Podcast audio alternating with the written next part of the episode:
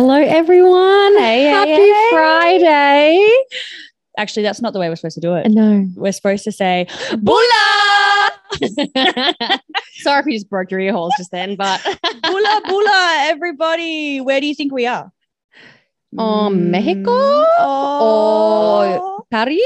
No. no. Fiji, baby. We're in Fiji right now for my thirty plus one. Yeah. We're redoing the thirtieth because mm. Jess didn't have a fab thirtieth last year. So we're redoing it. thirty plus one. Mm-hmm. It's been absolutely epic. We have been so distracted that we have not uh, done this intro. So we're recording this on our last day in Fiji. Yep. But we're still obviously going to get this content out for you guys um, because this one is an epic episode. We have an amazing guest. Her name is Sherilyn, otherwise known as Shen. Yeah. Uh, and she runs a Instagram page called My One-Legged Life. She was in an accident not that long ago where she actually lost her leg, plus acquired many, many, many other injuries um, and life-changing events. And we are going to be chatting to her about how her life was before, how her life is now. And she is just the most inspirational human. She picks herself up every day. She shares videos every day of how motivated she is at the gym, and it just makes us motivated for life. So you guys are going to love this episode. We're not going to go into too much this, like this morning with our um, intro because the episode speaks for itself, and we're in Fiji. So like we've got to lap up the sun, babies. Yeah. Sorry. I've got other things to do. So we hope you love it. We hope you enjoy, and yeah. Enjoy, guys. Bye. Much love. Hey, hey, hey, we've got Shen here today. How you going? Good. How are you? We are so good. We've literally been talking for the last ten minutes, and we've been trying to psych ourselves up to start this podcast. So we're here. We're here finally. So before we get into anything, you have to share with us your spill the tea of this week. Give it. Well, go, go, go. There's, there's two because like, and this is all super embarrassing. I can't wait. I wasn't, I wasn't like, I I was somewhat conscious, but like I don't remember it. So this is stories from family. Oh, we love um, like behind the scenes nursing stories. Oh, it's so great. Yes. Oh, so the first one is I was known as the naked girl in I C U because I would have I had temperatures like two, like at, at least one a day, but they were like mm. two, three a day. And I could go to, I got to the point where I could feel them coming on, and I would just rip my gown off.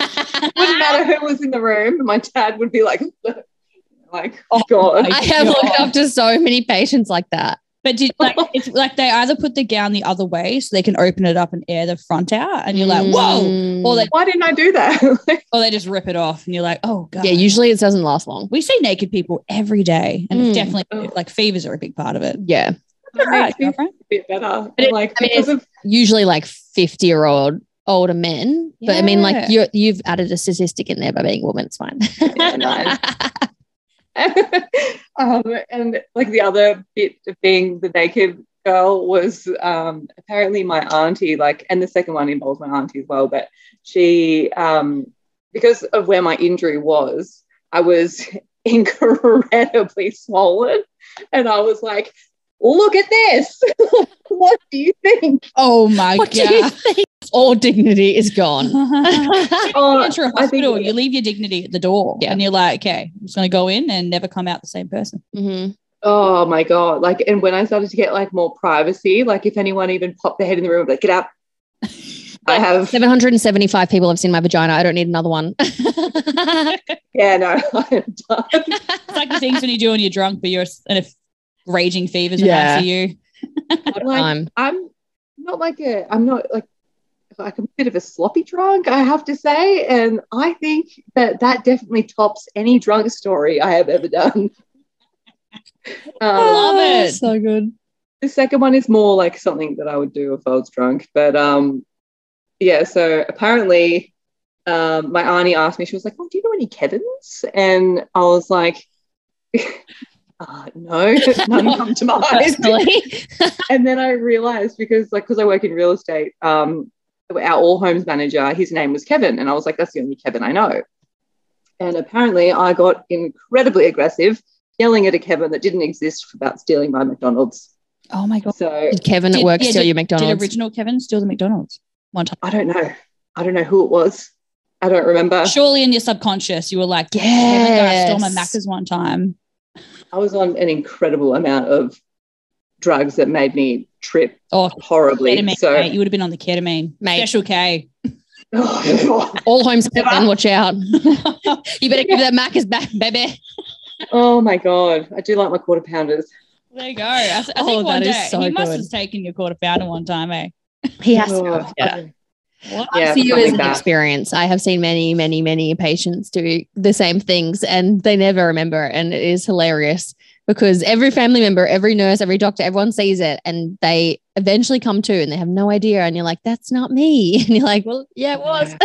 Yeah. Yeah. When I went back through and met like the met some of the team of, at I C U, I remembered a couple of them, but like I really didn't remember most of them. Mm. And they were just like, oh my God. You got clothes on, Nucky. Yeah, pretty much. You're so different with clothes on.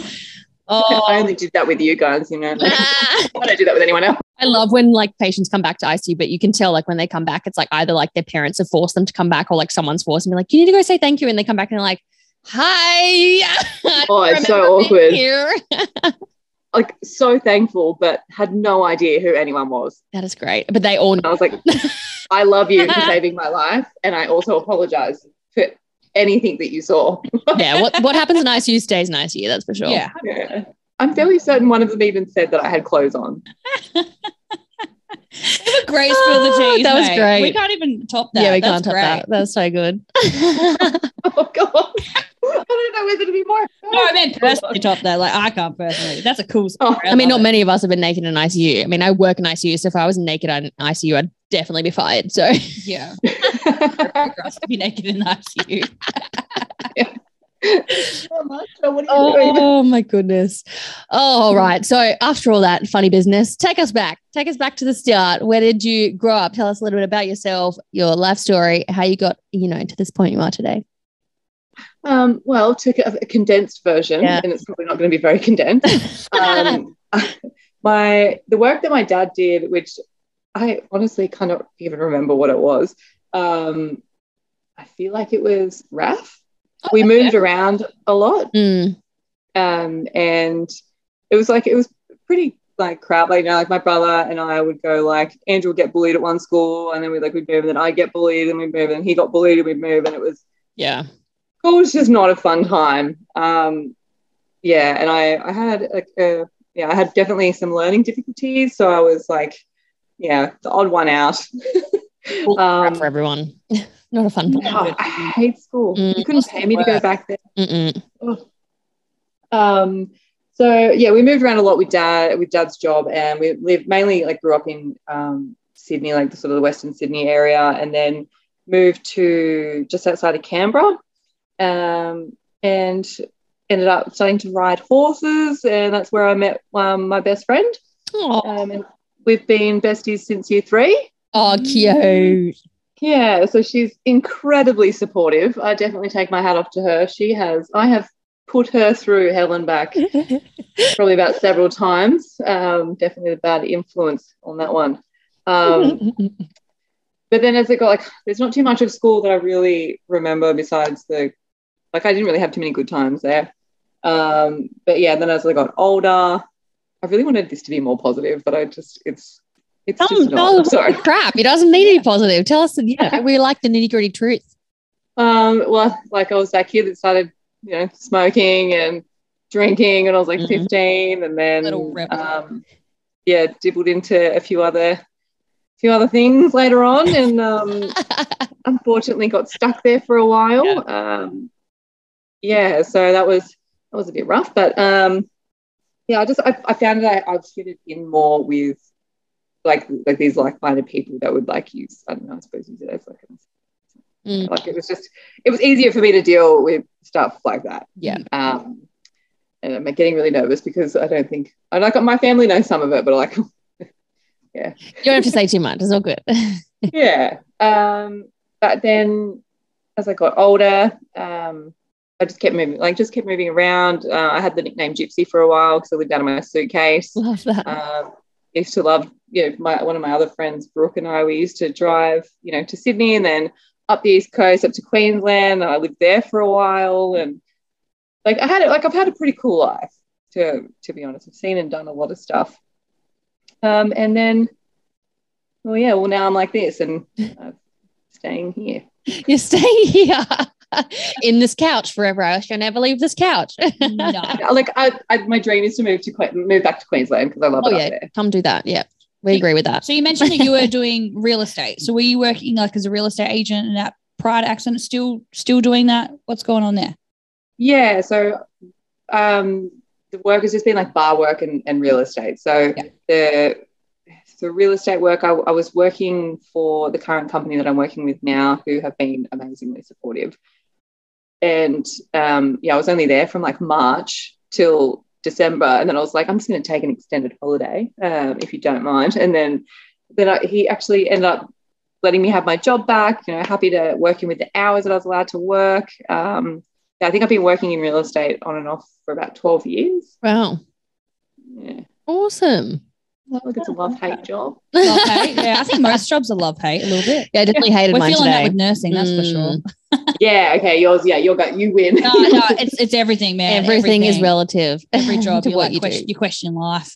Yeah, regularly. Probably just retire and go on cruise ships forever, like, come on. I'm trying to win the lotto. I'm really trying, but it's not happening. You also need to buy a lotto ticket. I do. Oh, Every do week I buy app. them. Yeah, she does, actually. About that. Rude.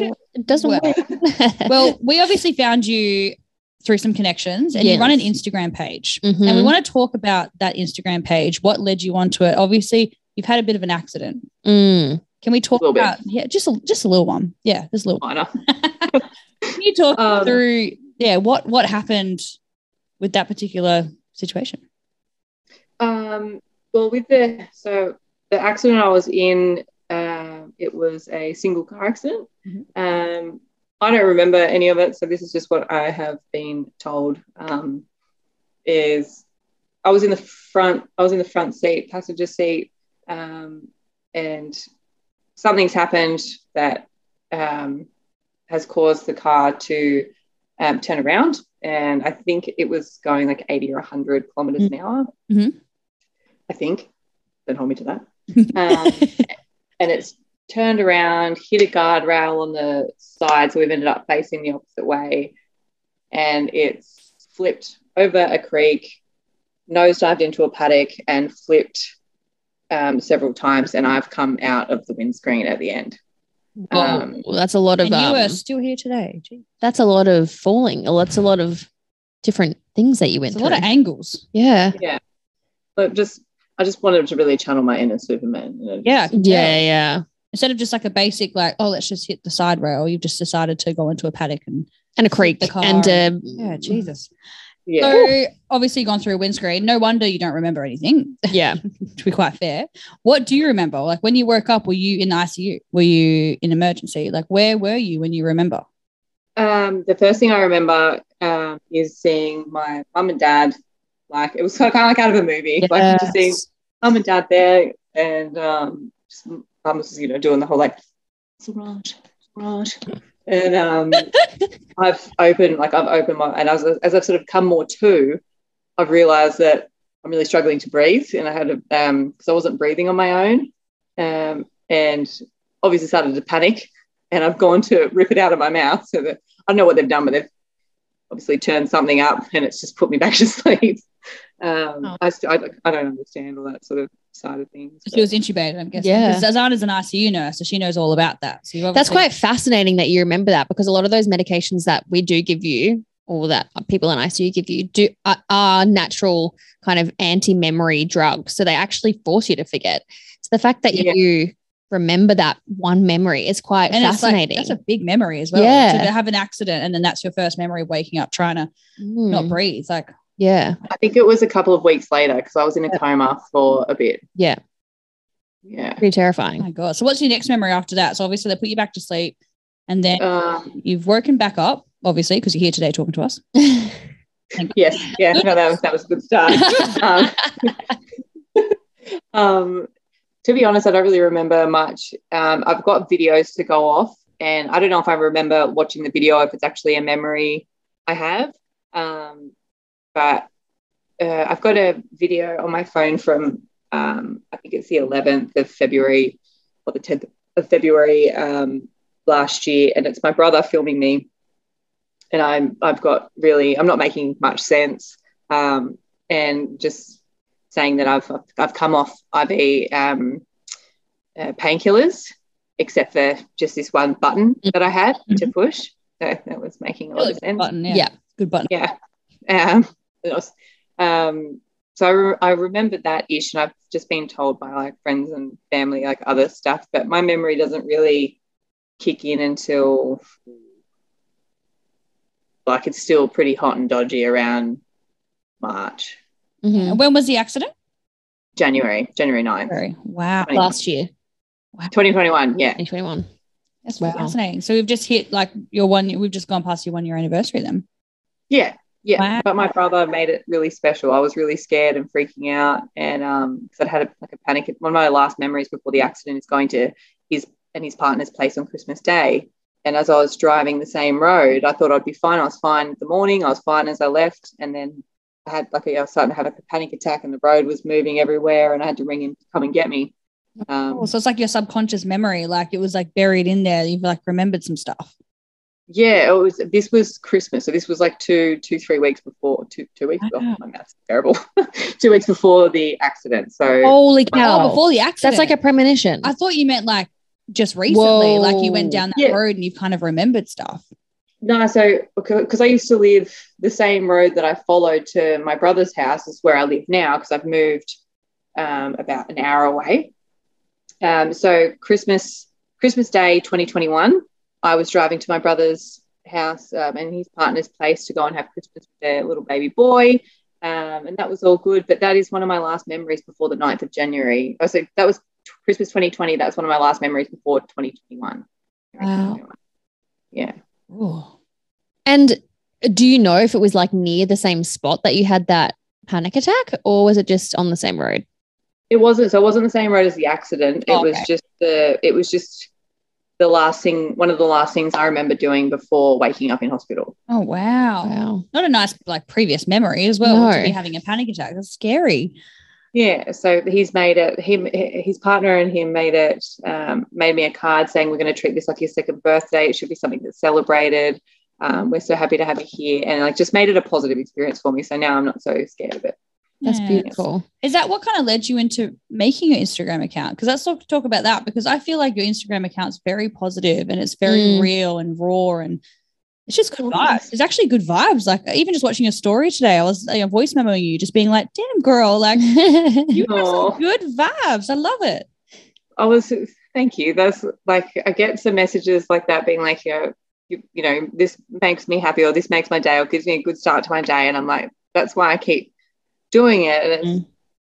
like just try and keep showing up. But when I was looking when I first started looking into other people with amp- like who'd have amputations um like sort of around my age, similar sort of accident style, I really struggled to find someone I could connect with. yeah. It was, I know it sounds stupid, but it was all like American videos and everything, and I was like, it, it just didn't seem real, and like it's only everything's only just sort of started becoming a little bit real now, but like I just couldn't find someone I really connected with, and I really wanted to be that person for someone else going through something similar. Like mm. oh wow, but there's still things I'm I'm I don't talk about on there yet that I want to, but I'm just it's I suppose it's a stigma around social media being oh yeah real and um, talking about things like um, I don't know, like I'm sure so many people on my Instagram don't know I have a stoma. Mm. I didn't know that. No, no. We actually haven't even really talked about like your injury. Yeah, what actually like, happened? Like what? Let's talk about your actual injury itself. So you've had this accident. You've come out of the window. You've woken up. You've kind of got memories in March. Mm. You are an amputee.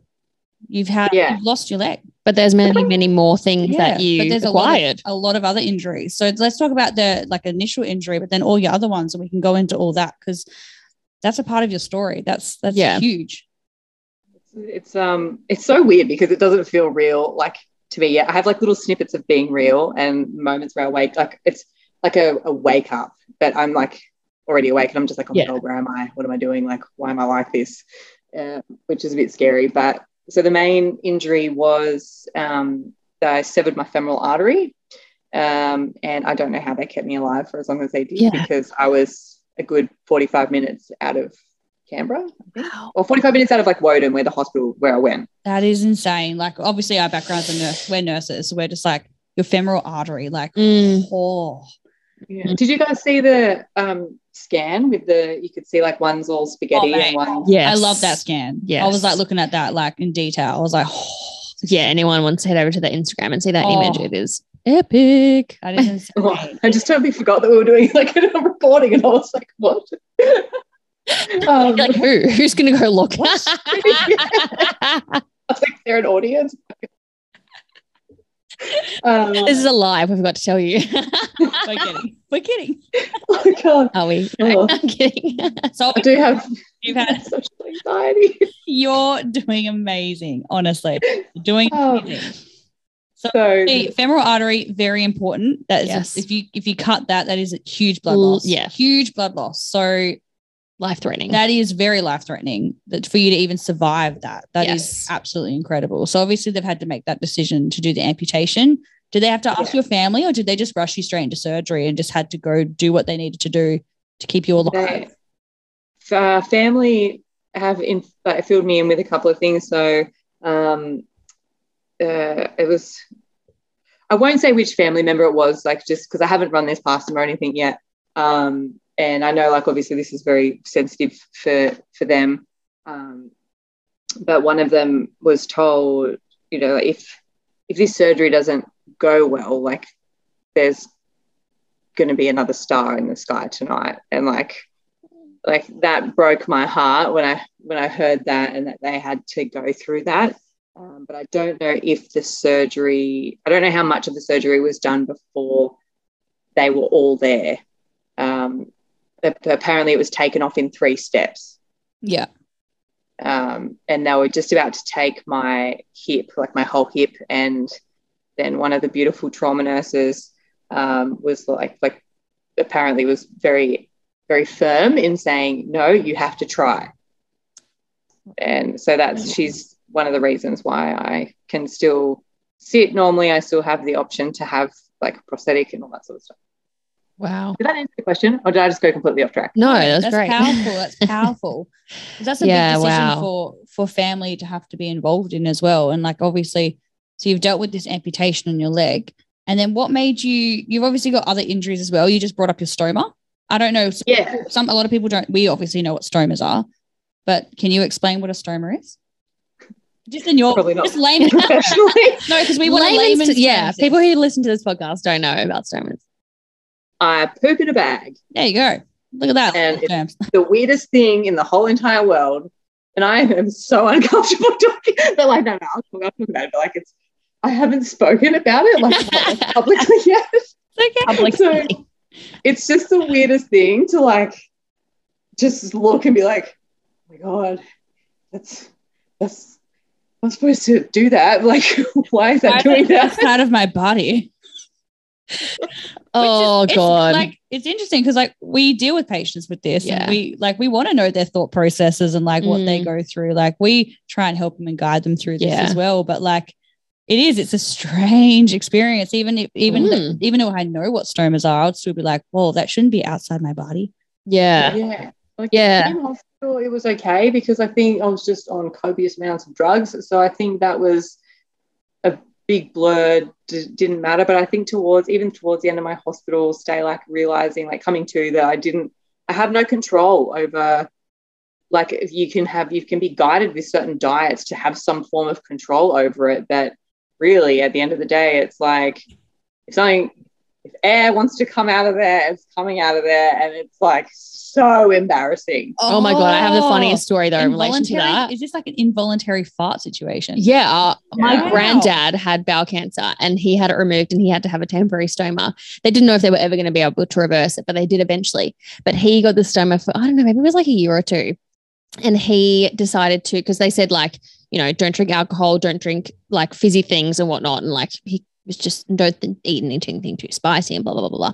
Anyway, he went to this Christmas event like at a friend's place and he took like, he took grape juice because he thought like grape juice is fine. It's like, I can't have wine. I can't have any alcohol. So I take this grape juice.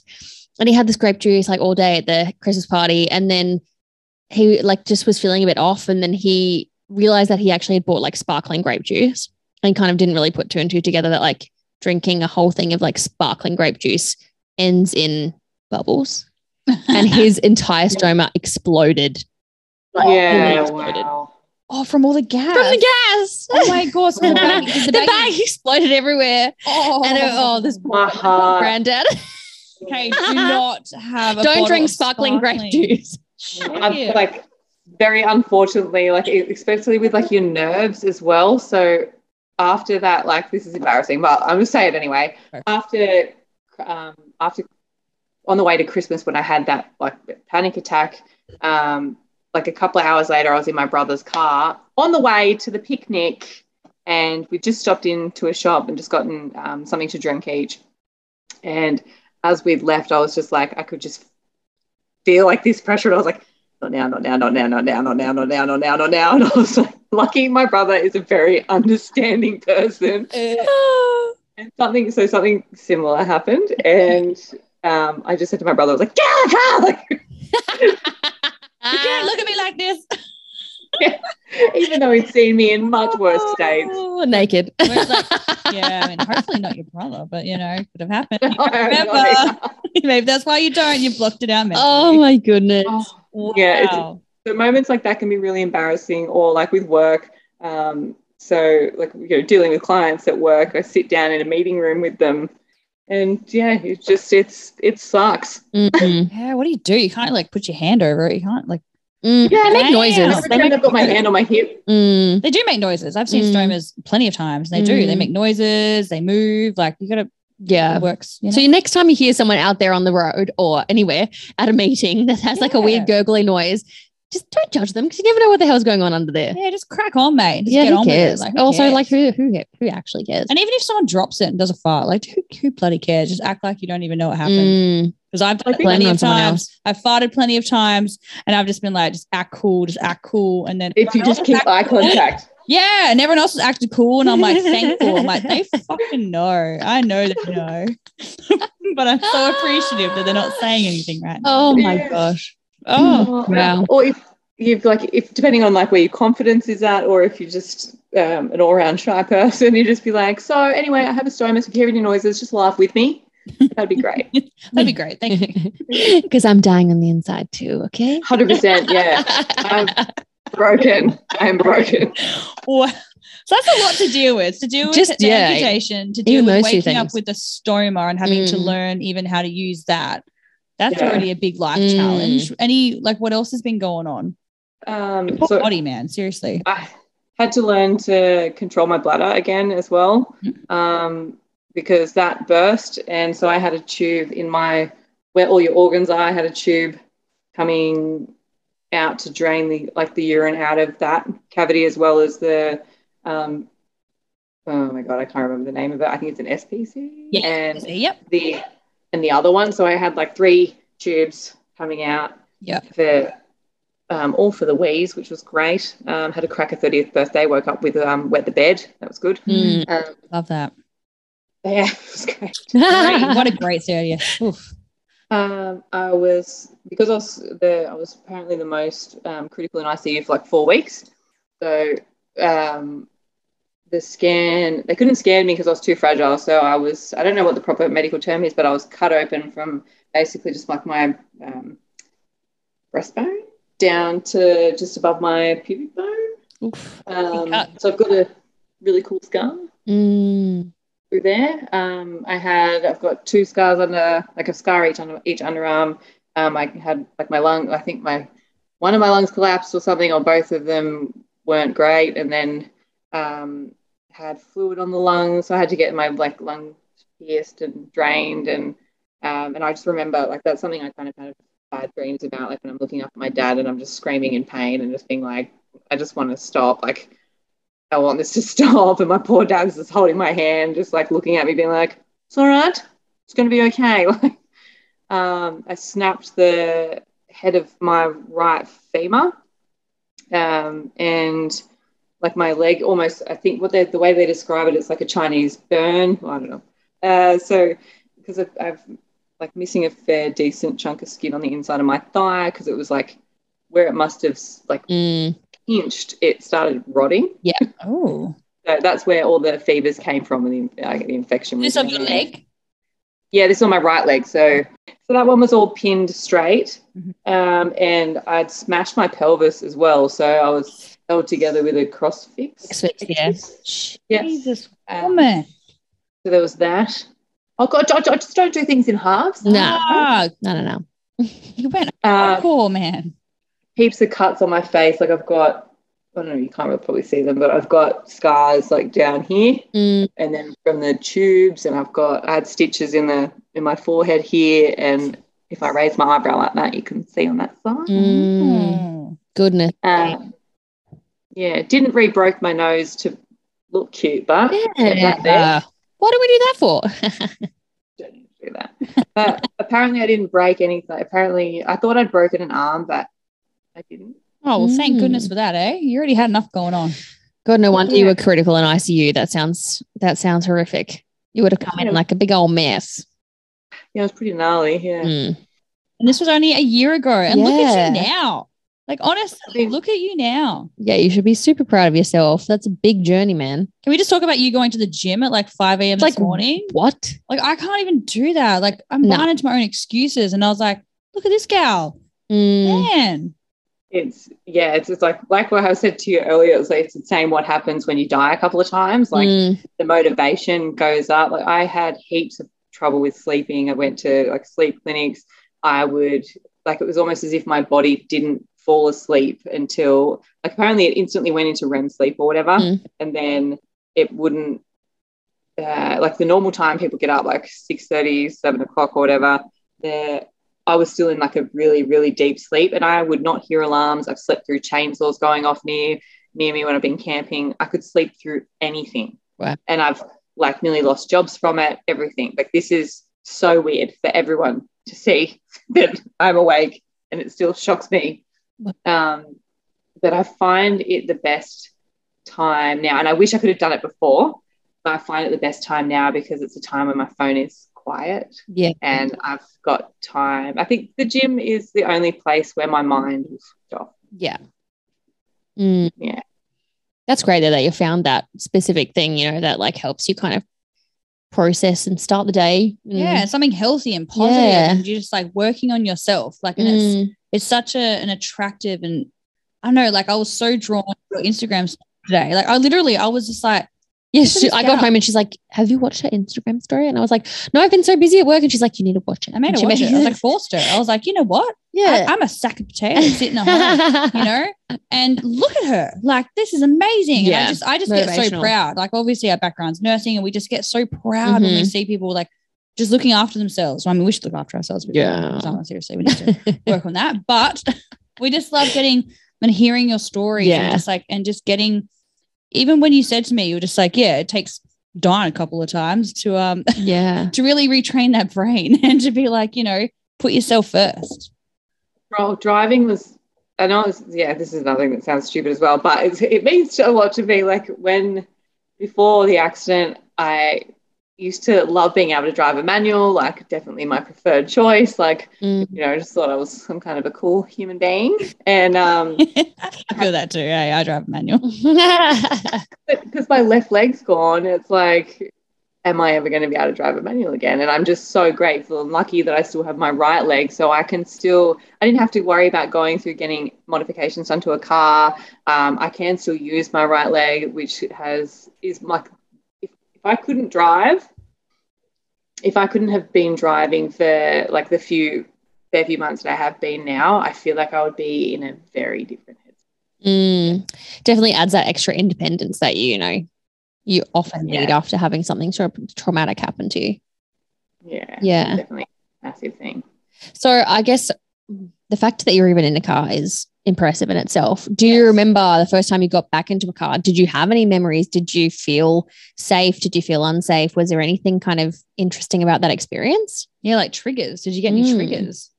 The, no, because I don't, I don't really remember too much about, yeah, I don't really remember too much. I don't, I don't remember anything about the accident. I don't remember getting in the car. I don't remember any of that. Mm. Um, so I have, my last memories of that day are like hours before I even headed out there. My first time in a car was in a taxi. I remember turning a corner and just like holding on, being like, dude, slow down.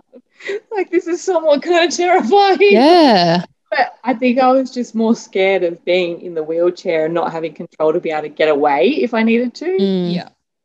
Yeah. Well, oh, I'm terrified of spiders, and my carer had a spider in her car, and it was the first spider I had encountered. And Ooh, that makes I could not, vulnerable, doesn't it? I forgot that I couldn't be as agile as I once was, and I went to put both hands on the side of the door to, like, reef myself out, and then I realised I couldn't really get very far. I was just sitting on the side of the seat, like, get it away from me. Like, oh. The spider knows. It knows it's going to get me. This is the this is the time. It knows I'm vulnerable right now. Oh, they're disgusting. Oh, God. Wow. That is funny yeah. as.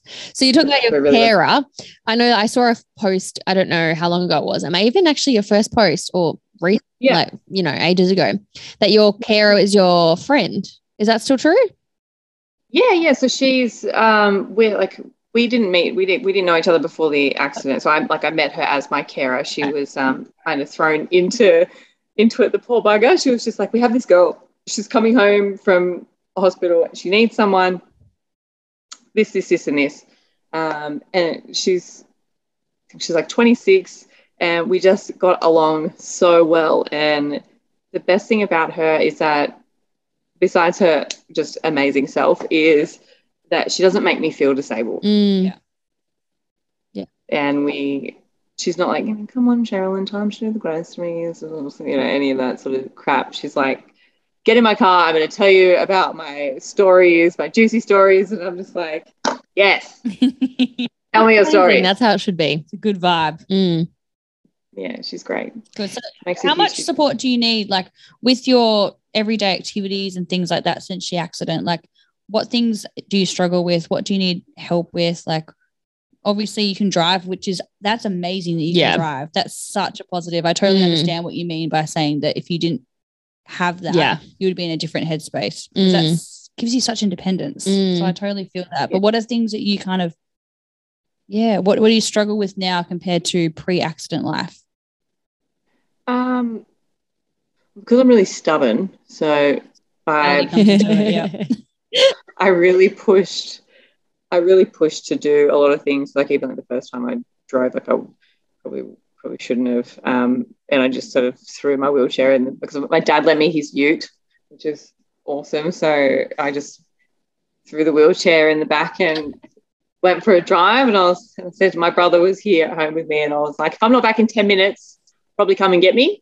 Um, yeah, so he was just like, okay, um, should I follow behind? I made sure, like, before I left hospital, I was, well, I went to my friend's house after I left hospital, but I'm, I've really wanted to make sure that I could shower independently and that I didn't have to have anyone around me while I was, like, while I was naked. Um, had enough of that. Yeah, you've yeah. done um, too much of that already. So, um, like, I think I put a video up of, like, me trying to cook a lasagna. Like, I just, I try and push myself. um, but Hannah helps with, like, even though, like, I can do my washing, I really appreciate it when she does. Mm. Um, I appreciate when Donna she, does my washing. Oh, it's just the best. Like, I hated that pre-accident, let alone yeah. like, housework in general. She makes my bed, because I've um in a queen size bed at the moment, just one in between hospital beds. Mm-hmm. Yeah, hospital style beds. Um, and so she makes that for me because uh, I can't get around the other side. I can't. Mm. Unsafe. um, uh, but like I, I cooked, I use the oven, I cook, I do. Uh, oh, and she pushes my, um, she helps me with my groceries, because I can't, it would be difficult to push a trolley around. I don't like using the word, I can't. Mm-hmm. That's okay. Good. You're focusing on mindset and power yeah. of words. Power of language is, is important. Very yeah. important. Mm-hmm. I will, I can, I can't. Like, they literally can change. Mm-hmm. Change everything. Yeah. I totally agree yeah. with that. So you can, but it's, it's hard. Obviously it's hard, mm. and you acknowledge that and you accept the help. Mm. That's yeah. So you said before that you, because you have a hip joint, you can have a prosthetic. Do you wear a prosthetic often? And if you don't, how do you mobilize? So my my story is a little bit more more um, tricky than your average prosthetic. Mm. It's um so at the moment I'm uh, wheelchair. wheelchair bound, um, learning on crutches, um, because my because of how high my amputation was, I've literally got like the smallest amount of femur left. Mm-hmm. I don't know. Read about it. Yeah. And so what they're going to do is, um, I don't know, do you know about osseointegration? No. So there's a doctor in Sydney, uh, Professor Almendiras, who I'm going to, who I've had a meeting with uh, already, and the way that they're going to do it is really interesting. Um, they're going to implant a nail into my femur, and I'll have like a piece of metal sticking out at the bottom of my leg, mm-hmm. um, and where I have to turn it every day, and it grows my bone a millimeter every day. Whoa. Grows your bone? Yeah. I didn't know you yeah. could grow your own bone. No. This is new. It's a bit of a D I Y project. Oh. Till when? Yeah. Are you in this like brand new, like, has this been done many times before? Is this like a normal thing, or like, is this some kind of new He's medical thing that, yeah, I've never heard of before? People um, can actually make themselves taller.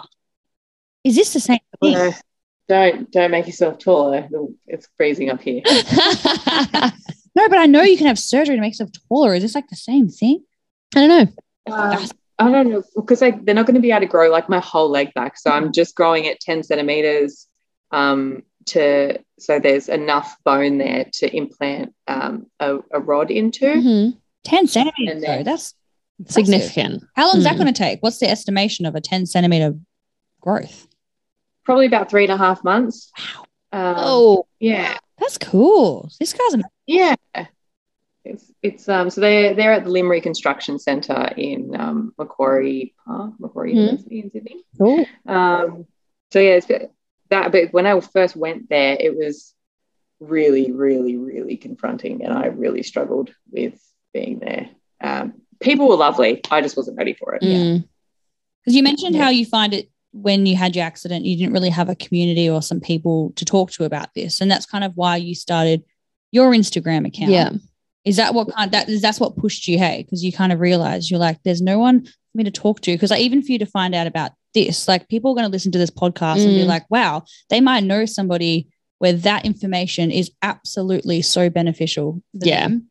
Just by you saying it on this podcast, you know, and if the community is so small out there, mm-hmm. your Instagram is so powerful. powerful, what you're doing and coming and talking to us and talking to people about your journey. That's why it's so important. So like, can mm. you talk to us a little bit more about your Instagram? What made you start it? When did you actually start? I didn't look at the start date of your Instagram. Great question. Well, let me just grab a look right there.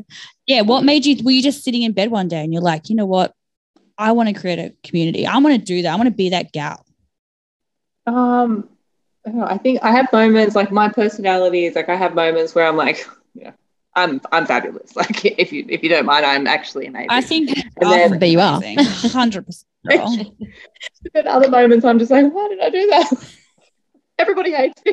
It's um, yeah, it's a vicious cycle. Syndrome. Is that what they call it now? Mm-hmm. Everyone seems to go through it. Mm. Ah, and then you're like, yeah. Amazing. We go through it today. You saw me before in the pre-chat when we were just having a little chat before. Oh yeah. Shit, my little panties. When was your first post? Um, twenty-second of August, twenty twenty-one. So it was, uh, yeah, a few weeks after I'd gotten home. Mm, wow.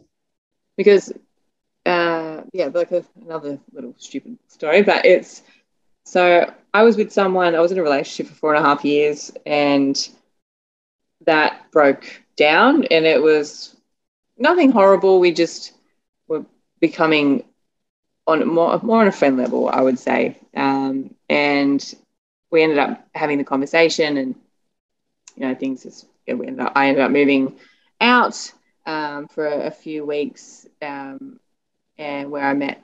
Um, anyway, I met I met someone else, and um, yeah, who is an incredible, incredible person. Um, but so my brain didn't really get to adjust too much. I was like, I did, I never went home after hospital. I couldn't mm-hmm. go back to my friend's place. I didn't go back to my ex's place. So um, all in amongst all of it, I had to relocate as well. I know I just completely went off subject there, but um, mm. yeah, so that one was the twenty-second of August. So I'd only been home for a few weeks. Wow. What prompted you to make the Instagram account? Do that first post. I don't really know, yeah. to be honest. Well, I'm glad you just did. Just a moment, a spontaneous moment. Something inside you was like, people just need yeah. to hear my story. And so, they need oh, I, yeah. I saw, like, I, on TikTok and stuff, like, I saw videos of these people and, like, you know, they had, uh, like, they they were sharing their story, and I, like, I wasn't really realising that, like, I have, like, I have a story. Yeah. Now, like, everyone has a story, but, like, my, like, now mine's, like, with the experience I've been through, not, not many people go through go through this, or they don't, don't really know someone who's mm. gone through it. So I was like, and I like I would get asked questions, and I maybe I feel like maybe that might have something to do with it, and just being like, you know, well, I'll just share it on here, and that way I can control what I want to share. Um, I don't like I can do it all at my own pace, um, and then when I'm comfortable, and I try and remember that I want to be that person that I was looking for. Yeah. Uh, yeah, I think I've definitely shared more here than I have on. Oh, how privileged are we? Yeah, we're so blessed to be able to share that experience with you. Thank you. You know where I pooped from. Ah! We know the ins and outs. Don't and worry, we, I did a bush poo last week, so it's all good. Yeah, she did. She did a, a bush poo. Mate, hell yeah. Sometimes I would kill for a stoma, to be honest, because my bowels have their own plans. They got their own plans. She got some serious I B S issues. I've yeah. been living with her for a while, and yeah. I'm like, it's a it's a whole thing. I never know what's going to happen and when it's going to happen. So it's pretty convenient if I was to go, like if I was going to go to the footy or something, like I wouldn't have to really move. I know yeah, how fab. Right. Like take the pros and cons. Exactly. I mean, if you I eat, if I eat a Hungry Jack's Whopper, I fucking love Hungry Jack's Whoppers. But I tell you, five minutes later, I get the squits. Whoa. Yeah, I get the squits. So bad. And I, it's always a bad time. She's gone. Where did you go?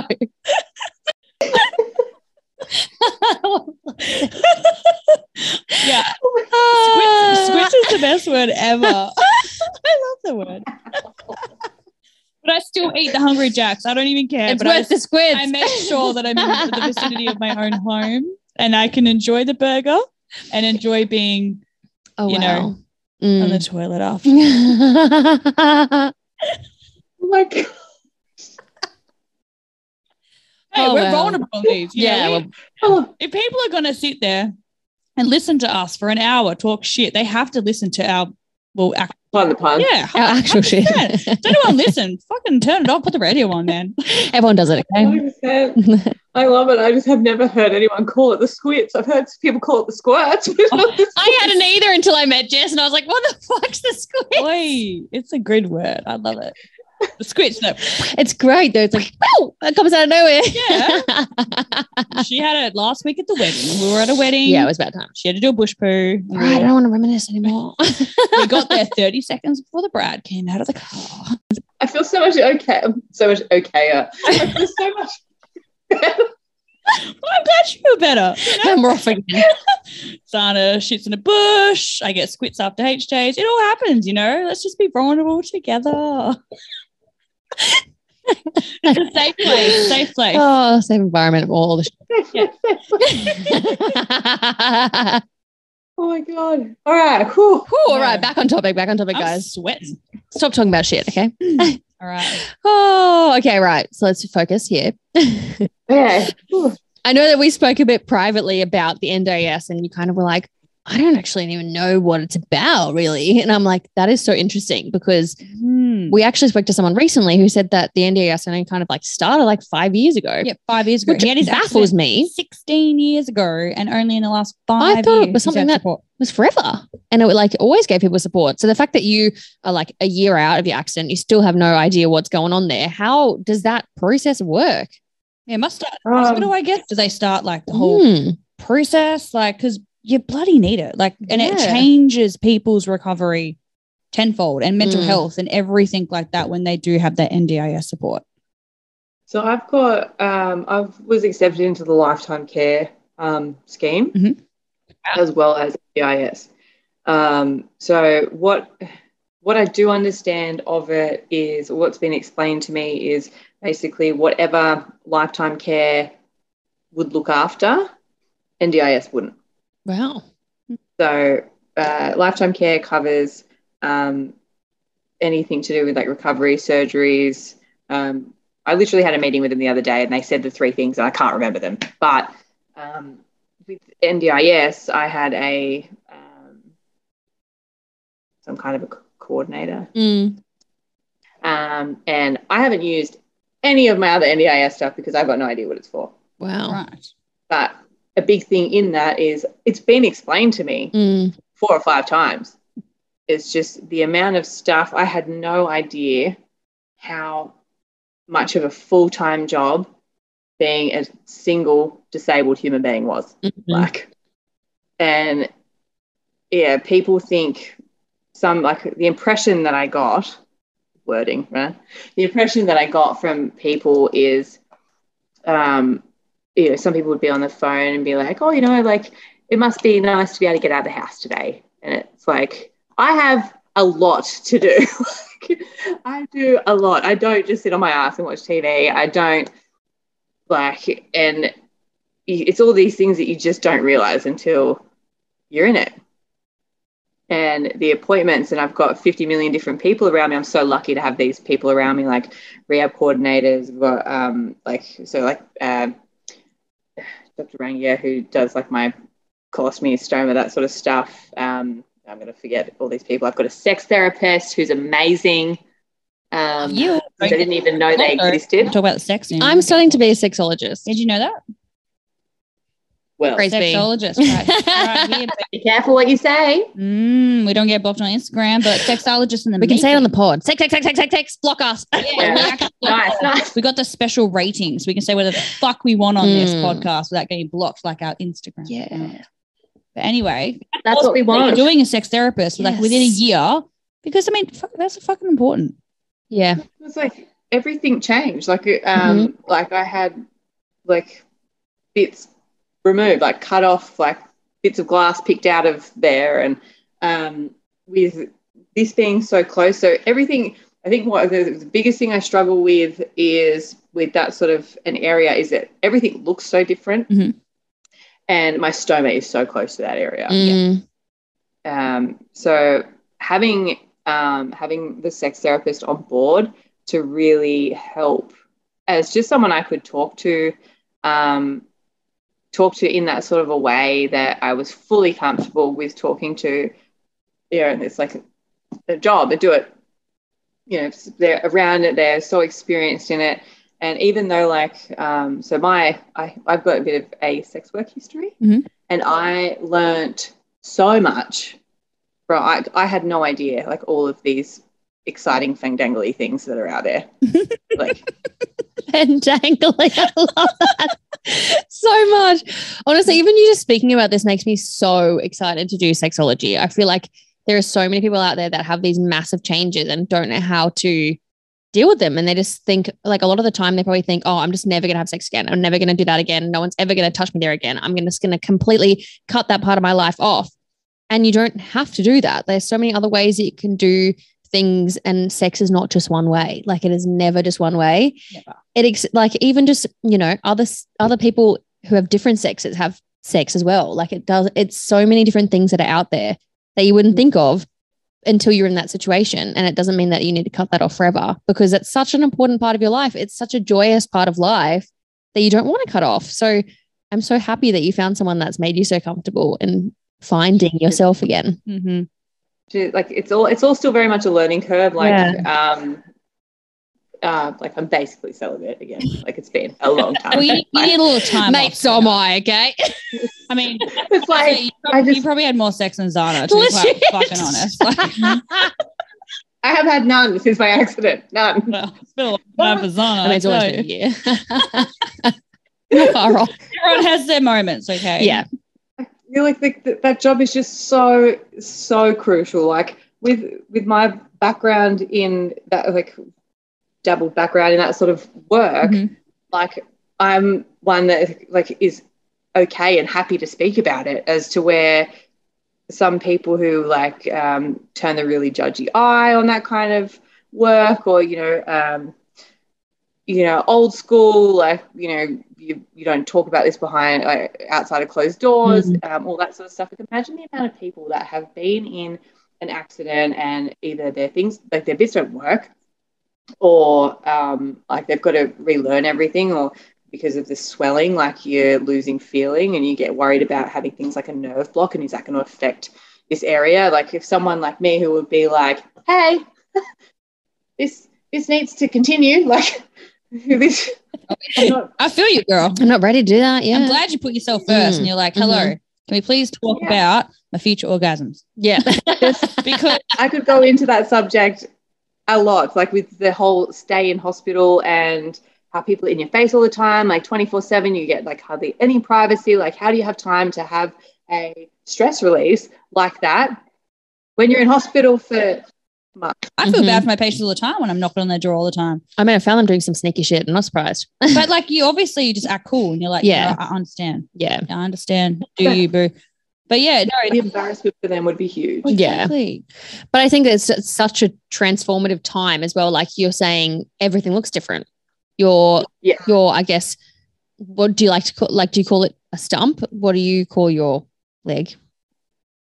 I call it lefty. Lefty. lefty. I knew All you right. would have some kind of like name for it. I, a lefty. Every, every time I hear stump, I just picture. Yeah, like, I don't like the word stump either. Stump. Yeah, I really don't like the word stump. Because I, I knew she wouldn't like the word stump. I knew nah. there was another word. So lefty. So like lefty's right there as well. You've got your stoma right there. There's a lot of things going on that like take away from you being able to completely switch off during a sexual experience, because you're like, yeah. if someone's down there, you're like, oh God, they can. There's that there. There's that there. There's that there. Like, how kind of has that experience been? I know you said that you haven't obviously had sex since the injury, but how has your sexual therapist helped you kind of normalize your new bits? Um, unfortunately, uh, like everything else is like I'm getting used to, but mm-hmm. the stoma is a massive deal breaker for me. And I yeah go in for I've got a colonoscopy next week, um, mm-hmm. and hopefully I'll be able to talk to them about reversal, because I just want it gone. Amazing. It, it's yeah, I've I've really really struggled with that. Yeah, yeah, yeah, which is totally understandable, and it's yeah. good that you are aware of that as well. Yeah, that's great. It's, proud of you, girl. Proud of you for putting your sexuality, like putting your sexual needs first. Like it's it's a very and like do you know so many women, like. All women do this, and men do this too, to be quite honest, is, you know, you're like, oh my God, like, do I look fat? Oh my God, I got a little roll. Yes. Oh my God, my titties aren't so perky. Oh my God, like my armpit smell. There's just like a million things going through our heads when we're already intimate with somebody. Mm-hmm. And when you're dealing with these medical things as well, these big, big, big things, that's a lot. It makes you, you know, go back and be like, God, what the fuck am I complaining about? Like mm. people do. They just complain. Yeah, but it's all relative, like, I guess. It's like you you everyone has to be comfortable or try. I mean, it doesn't have to be, but they have to try and be as comfortable as you can in the in the skin and the body that you're in, I guess, and know that like the person that's being intimate with you wants to be intimate with you, and we, they don't we, care we, about all those little things, and like we do care, of course we care, and yes. it takes a lot to break through that, but the people who love us, and you know, someone who wants to go down there, they're not going to go down there if they don't want to go down there. So they, know. You know. Always- your head still does mile. Like you still do head miles, right? It does, no matter what. But like realistically, we should just embrace and be like, oh yeah, they want to do that. Okay. Because okay. I complain all the time in my head. I'm like, oh my God, no. Same. Oh my God, he doesn't want to be with me. I just, I had a fucking whopper yesterday. Like I can't do like that. Like you got like fifty rolls like, down there. Like what's going on? I do that in my head, honestly. And then all of a sudden I'm like, no, you know what? I'm a sexy mm. being. I've got to do this. I'm a sexy love being. Our body. So I'm so mm. proud of I'm you proud for going to a sex therapist. Good for you. Yes. I wish, like, I hope that, yeah, people can spread the word to, like, you know, like their families or, like, or anyone. Like, you know, you, you never know who you're going to tell that it could impact their life. And I yeah. just feel like I've, yeah, it's, it's just, I would hate to know, I, w- I would have hated to have gone through this experience and not have known. I didn't know sex therapy was a thing. Yeah. Like, and until I was sitting, I was sitting, having a meeting here at home um, with my, um, I think she's rehabilitation manager. I'm so bad with the names. But um, she was like, oh, um, there's this there's this person. Would you be interested in seeing them? And I was like, yes. Like, most definitely. Because I thought, I just thought to myself, like, in the early days, I was like, this is the end of the days. Yeah. Like, this is, this is it. And, like, you do have that mentality where you're just like, mm-hmm. I hated myself before. I was in a, like, I was in a really bad place. Um Uh, yeah, struggled a fair bit with um, depression before, and I I could nitpick every little piece of my body, and like like like most of us can, and like just hated. And now like those bits that I hated, I've somewhat started to be like, you know what, you're actually not that bad. Like But there's definitely still those um, those steps that you have to get over, and it did take. It's still taking a lot for me to be able to be comfortable, and I'm just really lucky I have someone who's very, very, very supportive. Yeah. Amazing. Oh. I love that. Yeah. I love that we we talked about this topic, because yeah. I honestly it's feel so like important. This is going to reach people. This is mm. going to reach someone, and they're going to listen to this and be like, I didn't even know sex therapy was a thing. Mm. I didn't even know that. And they're going to reach out and they're going to get help. Mm. That's amazing. It should be there for everyone. Yeah. Honestly, I'm just like, why didn't I know about this before? People like, fall through the gaps all the time, though, and that's like, yeah. I mean, to know that N D I S was only really come into, like, someone that we interviewed recently, like sixteen years he's been in a wheelchair, and he's only properly had N D I S support in the last five years. Yeah, he had to rely on his family to do, like, probably to leave their jobs to be carers full time. Yeah. Like, that's not possible in this day and age for, for someone to give up their entire life. To, I mean, as much as as a parent or as a friend or as a partner or whatever mm-hmm. that has a partner or a family member or whatever that goes through a situation like this and ends up with a disability, it is so much pressure on them to think that they have to be this carer and they have to give up everything. Imagine if you had no other choice to, but to do that, because there was no other support. Yeah.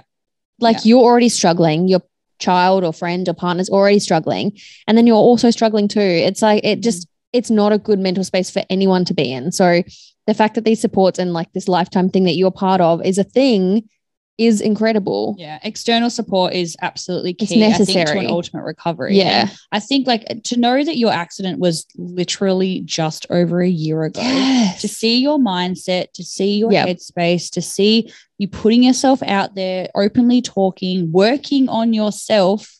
And working. And working. Like, and gymming. And going to the gym and, like, all this stuff. It's just so incredible to yeah. see. And that's literally what drove us to you, to being like, we need you to talk to mm. us, please. Like, imagine, like, another year from now. Like, you're yes. going to be, like, kicking goals. And we're going to see that. We're going to see your entire journey, and we cannot wait to follow it. Hopefully I would have got a bit by then. Yeah. I think so. We can't wait. You got to tell us when it does happen. Yeah, I'm sure you have. I'm sure you have. Some brewing. We'll so say. I know this question was something that you were a bit apprehensive about, um, but just give us a kind of, I guess, run over of what your advice possibly would be to someone who potentially has been in a recent accident, or someone who potentially has lost a limb, or has found themselves in the same situation that you're in. What kind of would you say to them in those first kind of moments or weeks or months after that accident? Um, yeah, it would definitely, def- like, everyone's different. And um, yeah, I think, like, yeah, like I said before, it would probably just be just, just hold on. Like, just, just give yourself a minute. Like, yeah. try, I think, bringing yourself into, yeah, when everything is going and going and going and going. And, like, I hear so many people be like, oh, you know, I couldn't do, I couldn't do that. I couldn't do that. Like, you would be fucking surprised at what you can do when you're faced with it and you don't have another option. Um, because me beforehand, not a chance I would have been able to thought I would like make any sense of that sentence whatsoever. Not a chance I would have thought that I could have done this. And but another difference is is that I do have great supports. As much as I don't like to tell them everything, they and I I'm like, oh yeah, I'm fine, I'm fine. Like, like they they can now read sort of through that. Um, but yeah, so I'm very lucky in that sense that I do have support. But things get better. It may be three steps forward, two steps back, mm-hmm. but a, a thing I read in, actually, this is another another thing, a thing I read in a book while I'm just Miss Wise over here. I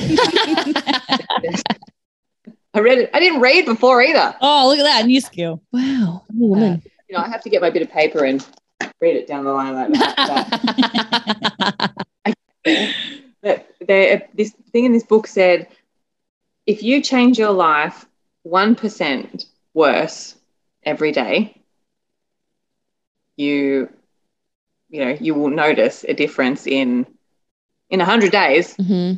Like, there's going to be a difference. Yeah. So if you can make a positive change, even if it's just one thing, one bit of one thing that you do, yeah, whether it be get up ten minutes earlier or an hour earlier, or if you can um or, you know, do something self-care every day, or just make one percent more positive in a, like, you'll notice a difference in thirty days for sure. Yeah. Mm-hmm. Right. So it's one hundred percent better in one hundred days. It's amazing. I mean, I mean, Zana, you, my bed's been made every day since I've gotten home. It's pretty bloody impressive. It's like those little, those little things. I started doing it maybe three months ago, I'd say mm-hmm. three or four months ago. And I just decided I'm going to start making my bed every day. And every time I don't make my bed, not have actually have not had a single day that I haven't made my bed. Mm-hmm. But every time I make it, I think, I, I think of something that I'm grateful for that day. And I think, life is good today, and I don't want to not make my bed, because for some, in some psychological reason, not making my bed makes me think that if I don't make that bed, then something's going to happen today. It sounds silly, but it's something that takes it's something two that minutes takes, of your day or a minute of your day. And you come home and your bed's made, and it's not like your life start or your day starts less chaotic because you've made your bed and you've set this like intention for the day. Every time I wake up, I say, I'm going to set an intention for the day, and I make my bed, and it, it does. It makes you think about every day as a new day and take that day as an amazing fresh start. And some days that I don't know, other people don't get that. Mm-hmm. Other people don't get another day. So every time I make my bed, I'm just like, yes, okay, this is a new day. I'm going to take it as it comes. Yep. And then the next day, if anything shit happens, you make your bed again, and it just, you know, gets rid of all the shit that happened the day before, and you make your new bed. Yeah. It's all good. There's people out there that can't make their bed. Exactly. Exactly. Exactly right. one hundred percent. Yeah, so all tiny changes every mm-hmm. single day that add up to this humongous success. And you're a badass. Yeah. And it's like, all about a journey. Like as so much as, yeah, as much you're, as biggest cliche everyone ever says is life's a journey, but it is, it really is. And everyone has a unique journey, and like tomorrow is not going to be the same as today. And the day after that's not going to be the same as today. And the things that you deal with aren't going to be the same, but it's still a journey. And at the end of the day, in one hundred days, if you make yourself better one percent every single day, your life is going to be exponentially better. one hundred percent. And the days can be the same if you allow them to. What's that thing going around on Instagram? You can either evolve or repeat. Mm. Yeah.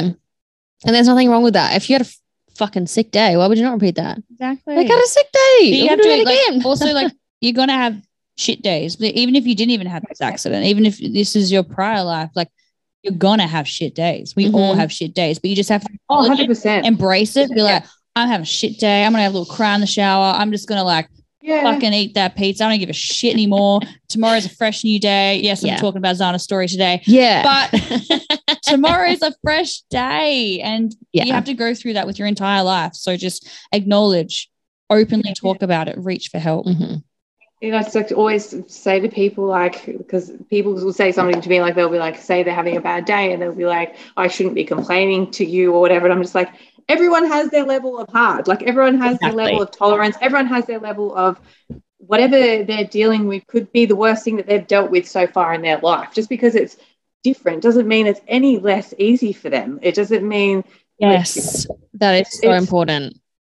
It's, it's like nobody should judge their another person's journey, and no matter what it may seem like to you, you're not that person. You don't live in their shoes. You can't sit there and go, oh, yeah, I understand. Yeah, I get it. I get it. You have no fucking idea. Like everyone's journey is different, and that's one thing that really pisses me off, especially when I was in a really bad mood the other day, and I was just at the end of like of my coping mechanisms, and I was like, nah, I'm crying. I'm having a bad day.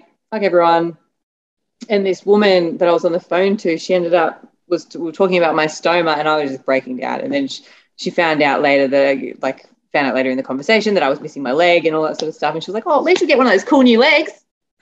Yeah, it does. Can't wait. Want to swap? Oh. Like, mm. like something. Yeah, I think it's very hard for people who don't have an experience, I guess, with people who've gone through traumas, like knowing what to say, and they say something without really thinking what they're saying because they just want to fill the silence. But sometimes you don't need to fill a silence. You just need yeah. to let that person be and know that, like, you're never going to understand what they're going through, and that's okay. Like, there's nothing wrong with that.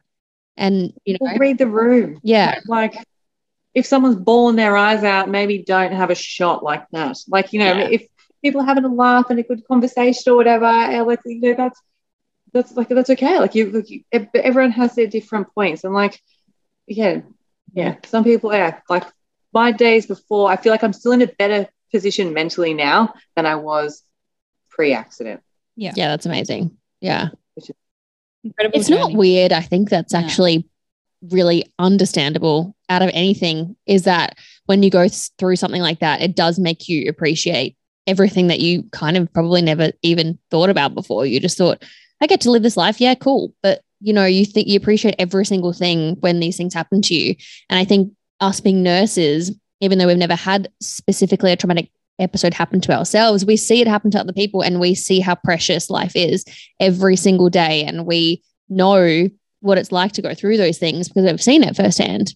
Yeah. And I think, and like, that's traumatic. Yeah. But it's powerful as well, because we, it makes us so humble. It makes us so understanding of other yeah, people yeah. and their journeys. And like, you know, every, like you said before, it is relative. Everyone's life is relative. And you come into work sometimes and you're like, man, I've had this bad day. And you feel terrible because someone's going through something worse than you in your head. But really, like, what they're going through is relative. It's not relative to your life. You need to, like, you know, feel okay for feeling shit about your day. Like, you're allowed to feel shit about your day, just like they're allowed to feel shit about their day, but it doesn't mean that you have yeah. to compare it.